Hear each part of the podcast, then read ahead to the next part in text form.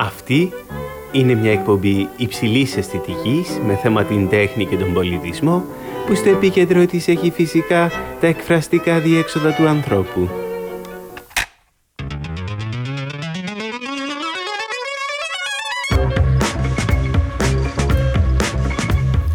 Μπορεί ένας καλλιτέχνης, αφού πρώτα φορέσει το σκουφί του μάγου και πει τα απαραίτητα ξόρκια, να μεταμορφώσει οποιοδήποτε καθημερινό αντικείμενο σε έργο τέχνης χωρίς καν να το αγγίξει? Ή δεν υπάρχουν τέτοιες μαγκανίες? Είναι ποτέ δυνατόν το πιο ωραίο έργο τέχνης στη ζωή ενός ανθρώπου να είναι το πώς περνάει τον καιρό του? Αυτή είναι η πραγματική ιστορία ενός ταπεινού ουρητήρα που, όταν ένας καλλιτέχνης το αποφάσισε, μεταμορφώθηκε σε ένα από τα σημαντικότερα γλυπτά του εικοστού αιώνα. Είμαι ο εικαστικός καλλιτέχνης Αντώνης Στοαντζίκης και ακούτε το podcast «Είναι αυτό τέχνη?».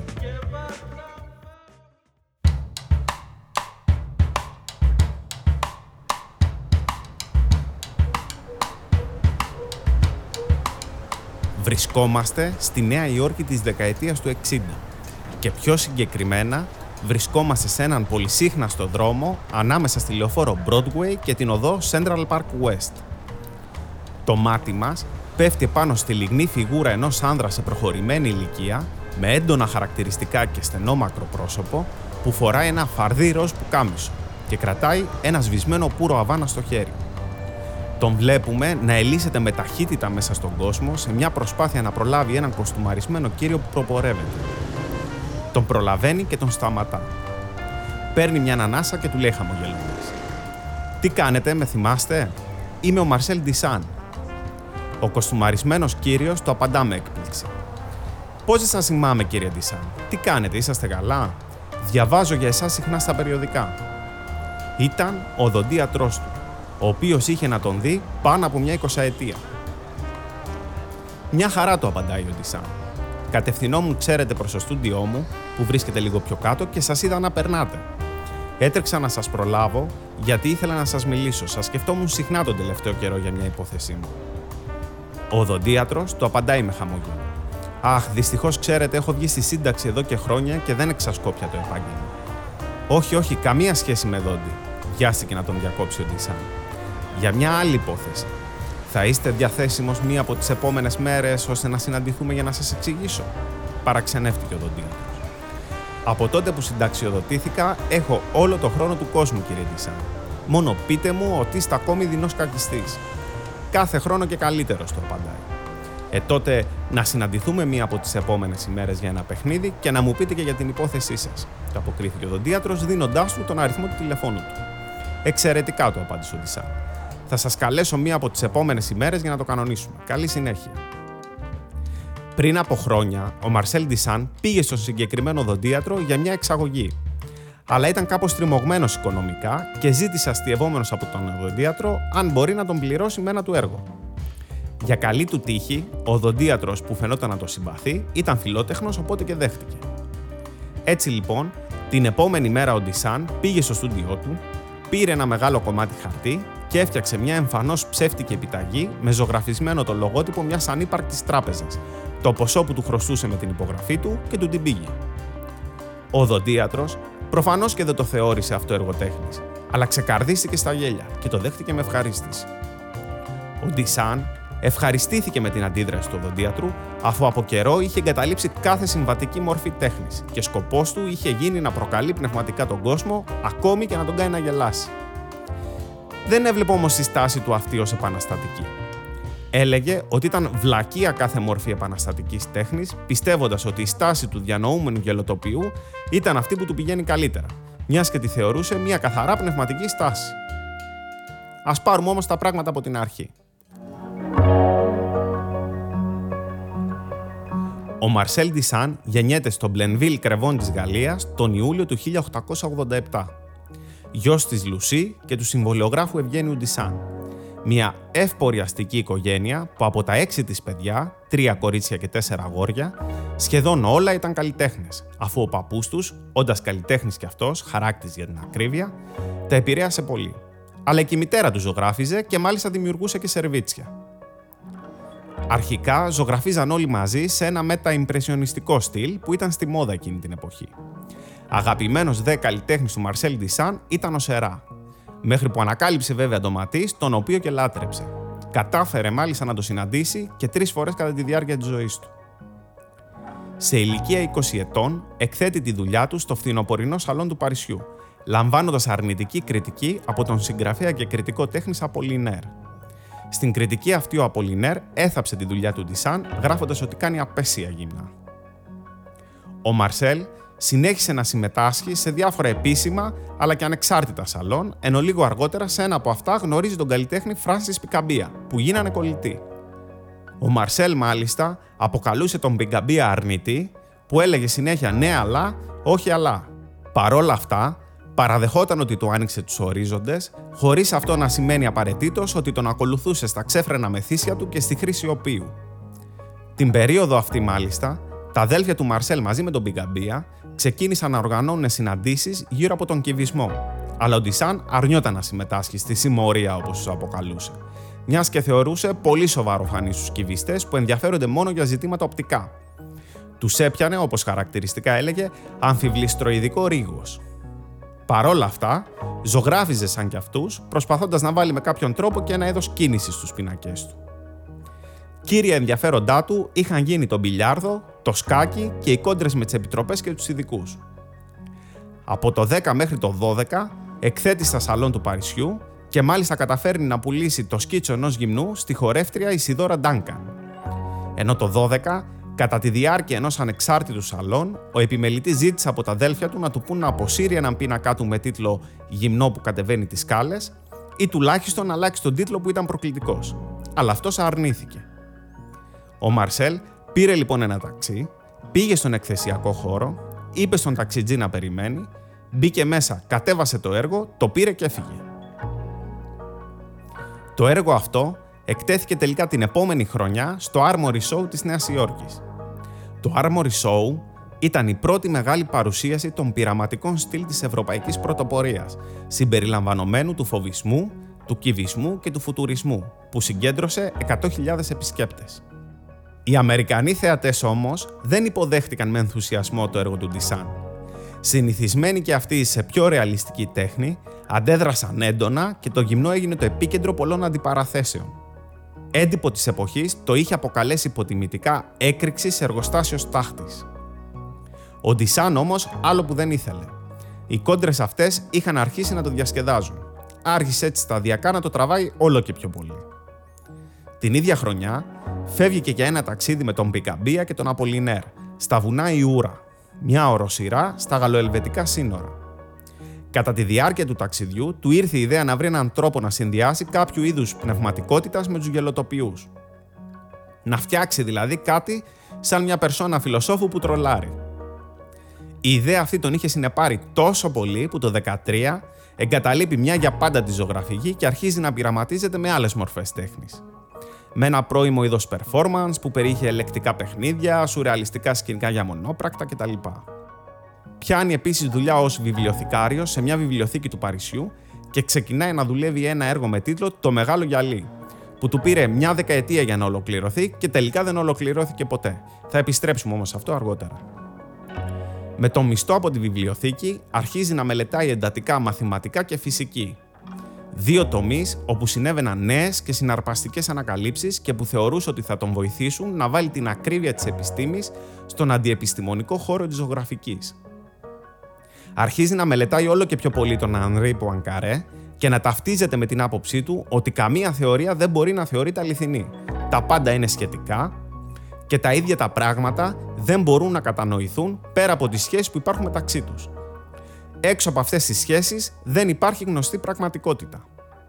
Άρα σκέφτηκε ο Ντισάν, και με την τέχνη δεν μπορεί παρά να συμβαίνει κάτι παρόμοιο. Δεν μπορεί να υπάρχει σταθερή ερμηνεία της τέχνης, άρα ούτε και καμιά αλήθεια. Κάθε θεωρία πρέπει να την κατανοούμε απλά ως μια δημιουργία ενός προσώπου που τη διατυπώνει και σε καμία περίπτωση ως αλήθεια. Τον Αύγουστο του δεκατέσσερα ξεσπάει ο Πρώτος Παγκόσμιος Πόλεμος. Και ο Μαρσέλ μαζί με τα αδέλφια του πάνε να υπηρετήσουν. Απαλλάσσεται όμως λόγω κάποιων προβλημάτων στην καρδιά. Άφρακος, απογοητευμένος και μόνος, περιφερόταν στους δρόμους του Παρισιού χωρίς κανέναν απολύτως σκοπό. Κάποιες μέρες τις πέρναγε στο στούντιό του, όπου καθόταν σκεπτικός για ώρες.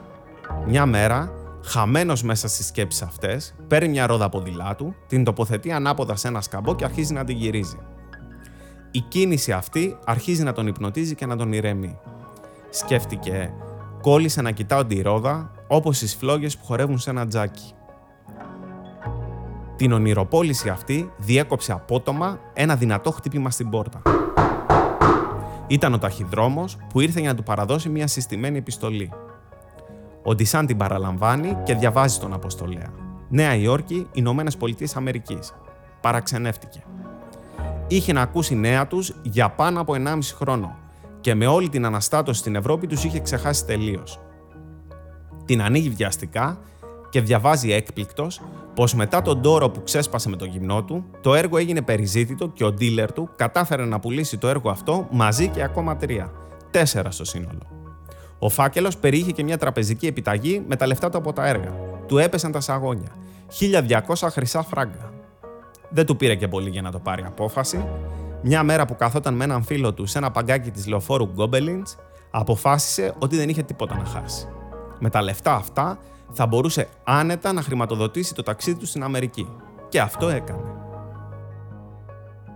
Το δεκαπέντε πάτησε το πόδι του στη Νέα Υόρκη, όπου προς μεγάλη του έκπληξη ήταν ήδη celebrity. Ο πίνακάς του βέβαια, όχι ο ίδιος. Όλοι γνώριζαν το έργο «Γυμνό που κατεβαίνει τη σκάλα», κανένας όμως το δημιουργό του. Γι' αυτό και τον σύστηναν ως «Ο κύριος γυμνό που κατεβαίνει τη σκάλα». Έπιασε αμέσως φιλίες με την πατρόνα των τεχνών Καθρίν Ντρέιερ, τον ζεύγος Άρενσμπεργκ, τον καλλιτέχνη Man Ray, την Beatrice Wood και άλλες avant-garde φιγούρες της εποχής. Το ζεύγος Άρενσμπεργκ, μάλιστα, έγιναν οι πατρόνες του για σαράντα δύο ολόκληρα χρόνια και του πρόσφεραν και στούντιο. Με το όνομα που είχε φτιάξει, μια γκαλερί του προσέφερε δέκα χιλιάδες δολάρια για τη δουλειά ενός μόνο έτους. Αυτός όμως αρνήθηκε γιατί ήθελε να συνεχίσει να δουλεύει το έργο του «Το Μεγάλο Γυαλί». Στην άλλη όχθη του Ατλαντικού τώρα, η κατεστραμμένη Ευρώπη προσπαθεί να βρει τον βηματισμό της μετά τον πόλεμο. Και οι καλλιτέχνες βρίσκονται σε αναβρασμό. Ο Πρώτος Παγκόσμιος Πόλεμος άφησε πίσω του ένα περιβάλλον κρίσεων, εξουσίας και θεσμών, που οδήγησε στην αμφισβήτηση της ίδιας φύσης της τέχνης και του πολιτισμού. Κατηγορούν τον παλιό κόσμο που τους έφτασε ως εκεί και αντιδρούν στον ορθόλογο και τη λογική που θεωρούν ότι ήταν οι βασικές αιτίες αυτής της καταστροφής.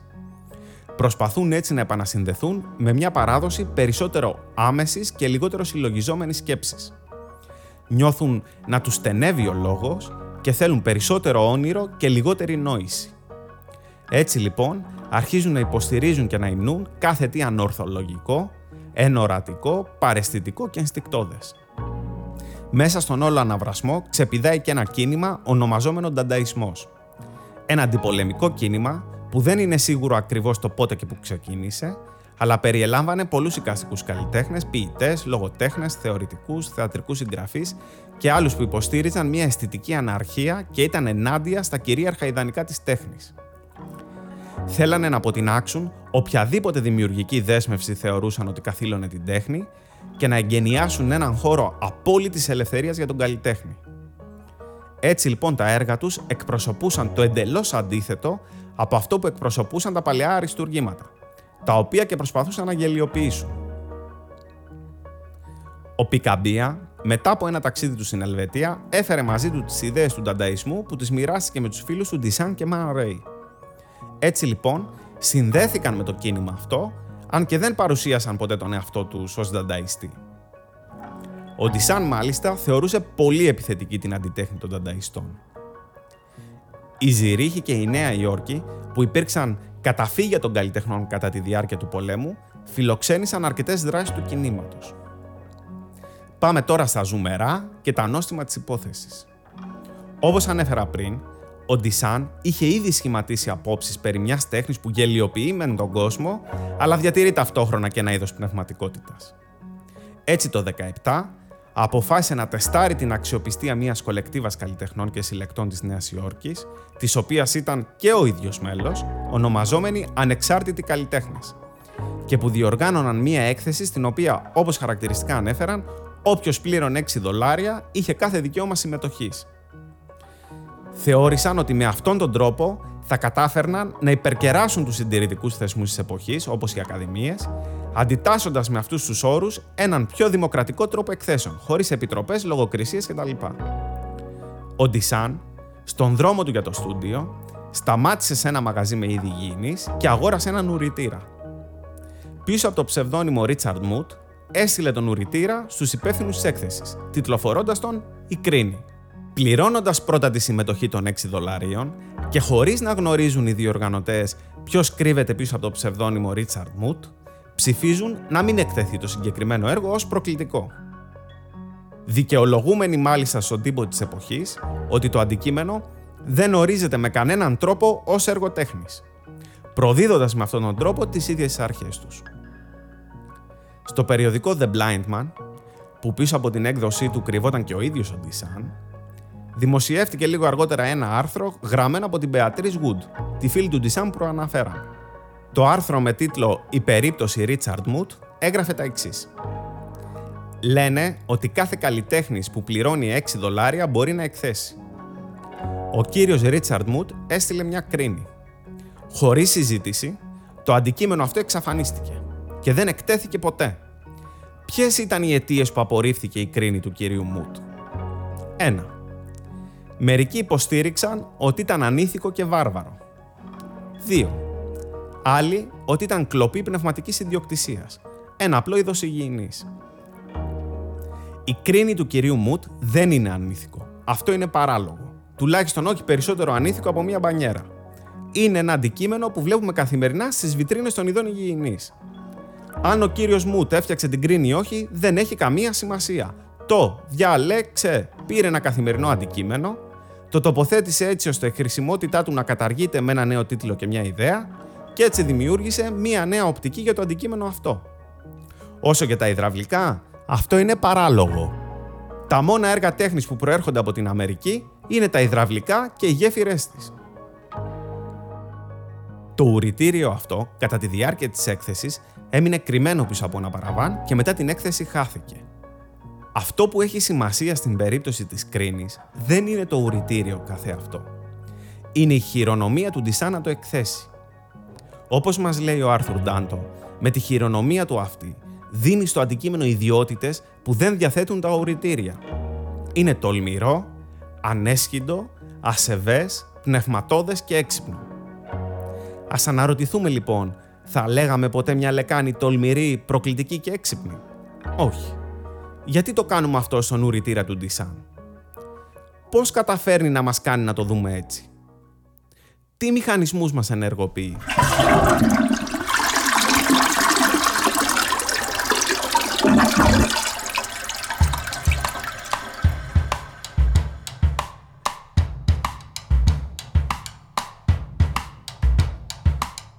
Επιστρέφουμε τώρα στη συνάντηση μεταξύ του Ντισάν και του οδοντίατρου που έγινε τρεις μέρες αργότερα στο σπίτι του οδοντίατρου που τον περίμενε με έτοιμη στημένη μια παρτίδα σκάκι, ένα μπουκάλι ουίσκι και δύο μεγάλα πουρα αβάνας.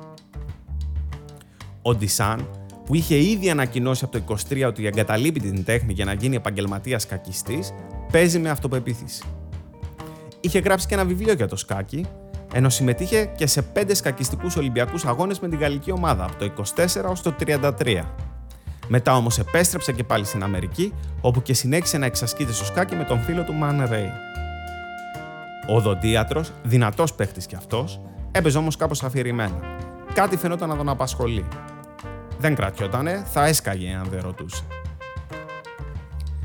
Αληθεύουν αυτά που ακούγονται, κύριε Ντισάν? Σε τι ακριβώς αναφέρεστε, απάντησε ο Ντισάν. Μα στις φήμες, ότι εγκαταλείψατε την τέχνη για να παίζετε σκάκι με γυμνές γυναίκες.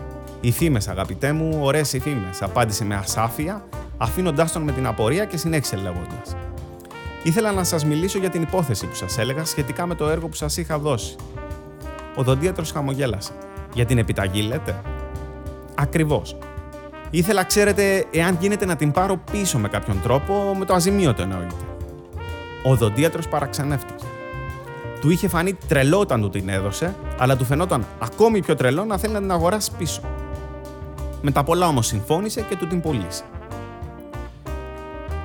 Πολλά από τα πράγματα, όπως χαρακτηριστικά τα ονόμαζε ο Ντισάν, Πολλά από τα πράγματα λοιπόν που είχε φτιάξει, ενώ στην αρχή θεωρήθηκαν μια χαριτωμένη παλαβομάρα, σιγά σιγά έγιναν από τα πιο επιδραστικά αντικείμενα στην τέχνη και απέκτησαν μεγάλη αξία. Έλα μου όμως που πολλά από αυτά είχαν εξαφανιστεί. Έτσι λοιπόν ο Ντισάν είχε βγει στη γύρα για να μαζέψει ό,τι μπορούσε. Και ενώ ο ίδιος ο Ντισάν έκανε αρχικά ναζάκια στην αγορά της τέχνης και στα μουσεία, παρόλα αυτά όταν κατάλαβε την αξία τους, άρχισε να φτιάχνει συλλεκτικά κουτάκια με μικρογραφίες και αναπαραστάσεις από τα έργα αυτά, τα οποία κουτάκια και ακριβοπουλούσε. Δέχτηκε ακόμη να βάλει όλα του τα έργα σε ένα μουσείο, γιατί το θεωρούσε πιο πρακτικό. Στο Μουσείο της Φιλαδέλφια πιο συγκεκριμένα. Επίσης, πολλούσε ρετουσαρισμένα φωτογραφικά αντίγραφα με παστέλ και μελάνι και αντίγραφα σημειώσεων και προσχεδίων για το έργο Το Μεγάλο Γυαλί, το οποίο και ποτέ δεν ολοκλήρωνε. Μάλλον γιατί του άρεσε ο μύθος που είχε δημιουργηθεί γύρω από αυτό. Σωστός έμπορος. Έμπλεξε μάλιστα για λίγο καιρό και με αγοραπολισίες έργων τέχνης. Ενώ έδωσε και άδεια για σειρά αριθμημένων αναπαραγωγών το ready-made του, πράγμα τελείως αντιφατικό. Πώς γίνεται να πουλάς αντιγραφές ουρητήρων και ρόδες ποδηλάτου και τι διαφορά θα έχουν αυτά τα αντικείμενα από αυτά που πωλούνται ήδη στο εμπόριο. Μα φυσικά, αυτό που πουλούσε ήταν την υπογραφή του, που είχε γίνει ιερή για το κοινό, δηλώνοντας ο ίδιος κάποτε αφοπλιστικά: «Εγώ φταίω που το κοινό αποπλανήθηκε. Το πρόβλημα είναι δικό τους. Πηγαίνουν στο μουσείο σαν να πηγαίνουν σε εκκλησία». Ευφυής και αντιφατικός, ο Ντισάν θεωρούσε τον εαυτό του έναν τεμπέλη που προτιμάει να ζει και να αναπνέει παρά να δουλεύει. Δεν ήθελε να παίρνει και πολύ στα σοβαρά τα πράγματα. Εισήγαγε όμως τα ready-made στον ιερό χώρο της τέχνης, κατεδαφίζοντας κάθε έννοια γλυπτικής φόρμας και κάθε συμβατική αντίληψη περί αριστουργήματος. Η χειρονομία του αυτή είναι μια πράξη γεμάτη νοήματα. Ηρωνεύεται την απλοϊκότητα των θεατών που τείνουν να θεωρούν σημαντικό οτιδήποτε βλέπουν μέσα σε έναν χώρο τέχνης, ταυτόχρονα με την αξία που αποκτάει κάτι όταν φέρει την υπογραφή του καλλιτέχνη. Ο Μαρσέλ Ντισάν δεν σταματούσε να παίζει με τα στερεότυπα που κουβαλάει κάθε ένας από εμάς για το τι είναι τέχνη και καλλιτέχνης, όπως δεν σταματούσε να παίζει σκάκι. Στο απόγειο της ευρηματικότητάς του μάλιστα, σε ηλικία πια εβδομήντα ετών, σε αναδρομική του έκθεση στο Μουσείο Πασαντίνα της Καλιφόρνια, κυκλοφόρησε φωτογραφίες στις οποίες εμφανίζεται να παίζει σκάκι με μια γυμνή γυναίκα, την Εύα Μπάμπιτς. Παίζοντας έτσι, ακόμη και με τις φήμες που κυκλοφορούσαν γι' αυτό. Ο ίδιος δε, ποτέ δεν υποστήριξε ότι φτιάχνει τέχνη. Έλεγε απλά ότι κάνει πράγματα. Εάν όμως σκεφτούμε ότι η λέξη art προέρχεται από τα σανσκριτικά και σημαίνει κάνω, τότε καταλαβαίνουμε πολύ καλά που το πήγε. Ο αντιφατικός αυτός τύπος, ή αλλιώς ο Ευρωπαίος Απόστολος της Θρασίτητας, όπως συνήθιζαν να τον αποκαλούν τα αμερικάνικα εντύπα, αναστάτωσε όχι μόνο την τέχνη της εποχής του, αλλά και αυτήν που ακολούθησε. Αφού κατάφερε να θολώσει τα όρια μεταξύ ζωής και τέχνης, μεταξύ του υψηλού και του ταπεινού, του καλλιτεχνικού και του απλού καθημερινού αντικειμένου, διαμορφώνοντας έτσι καθοριστικά τον τρόπο με τον οποίο αντιλαμβανόμαστε την τέχνη στο σύγχρονο κόσμο. Ο ταραξίας όμως αυτός δεν σταμάτησε ούτε εκεί. Το καλύτερο το φύλαγε για το τέλος, αφού ζήτησε και έγραψαν στην ταφόπλακά του: «Γιατί αυτοί που πεθαίνουν είναι πάντα οι άλλοι». Ας σκεφτούμε όμως κάπου εδώ. Πώς ένιωσε ο οδοντίατρος που έλαβε τη ζωγραφισμένη επιταγή αντί για έργο? Ή πώς ένιωσαν οι διοργανωτές όταν αντίκρισαν τον ουρητήρα? Ή ακόμη, πώς ένιωσε το κοινό όταν είδε τις φωτογραφίες του να παίζει σκάκι με μια γυμνή γυναίκα? Όλοι τους άστησαν και ρώτησαν με απορία: «Είναι αυτό τέχνη?» Ε, ναι, λοιπόν, αυτό είναι τέχνη.